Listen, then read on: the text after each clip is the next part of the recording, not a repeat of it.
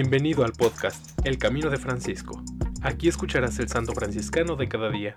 Acompáñame a caminar siguiendo las huellas de Francisco de Asís.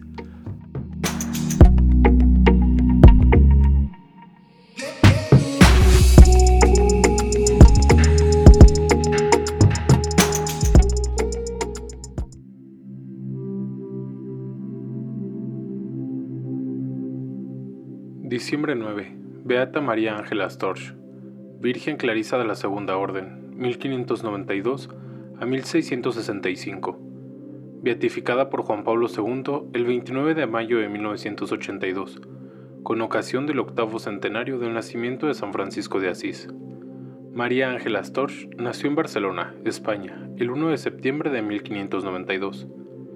Huérfana de padre y madre siendo niña, entró en el monasterio de reciente construcción, de las hermanas clarisas capuchinas de la misma ciudad. Emitió la profesión religiosa el 8 de septiembre de 1609. En 1614, a los 21 años, fue destinada a la nueva fundación del monasterio de Zaragoza como maestra de novicias, cargo que desempeñó durante nueve años consecutivos, junto con el oficio de responsable de la formación de las jóvenes profesas. En 1628 fue elegida abadesa. Fue confirmada por tres trienios sucesivos.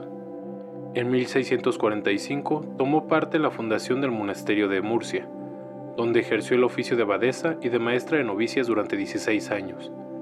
En Murcia demostró su caridad y su fe especialmente en dos ocasiones, durante la peste de 1648 y en la gran inundación de 1651.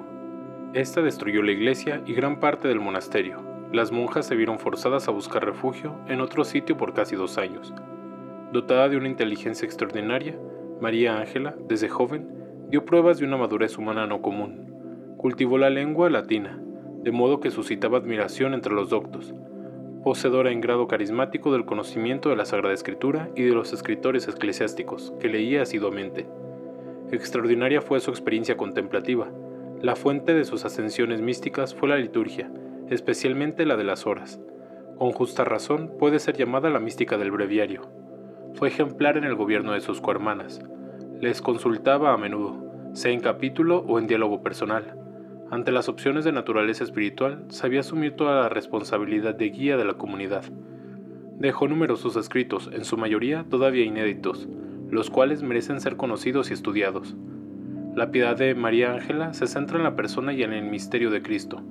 Por muchos años se sintió atraída a la participación activa en los diversos momentos de la pasión particularmente en el de la flagelación en la columna, reviviendo en sí misma los dolores del Salvador. El 21 de octubre de 1626, después de una larga preparación espiritual, quiso sellar su pacto de amor con Cristo mediante el desposorio místico. El monasterio fue el lugar de su sublimación. El ejemplo de San Francisco, de Santa Clara y de los santos franciscanos fue fuente de inspiración y de emulación en el camino de la santidad.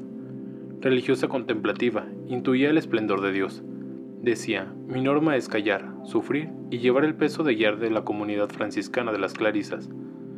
Me considero indigna de estar entre las siervas de Dios.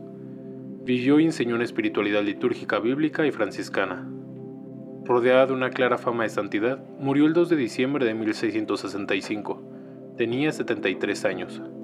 El pueblo de Murcia acudió en masa a venerar los despojos de la fundadora de monasterios, considerada santa por todos.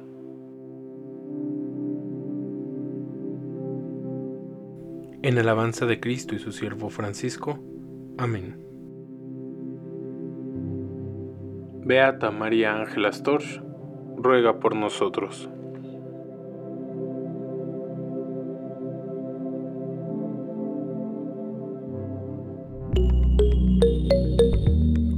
Te invito a que compartas este podcast y sigamos juntos el camino de Francisco.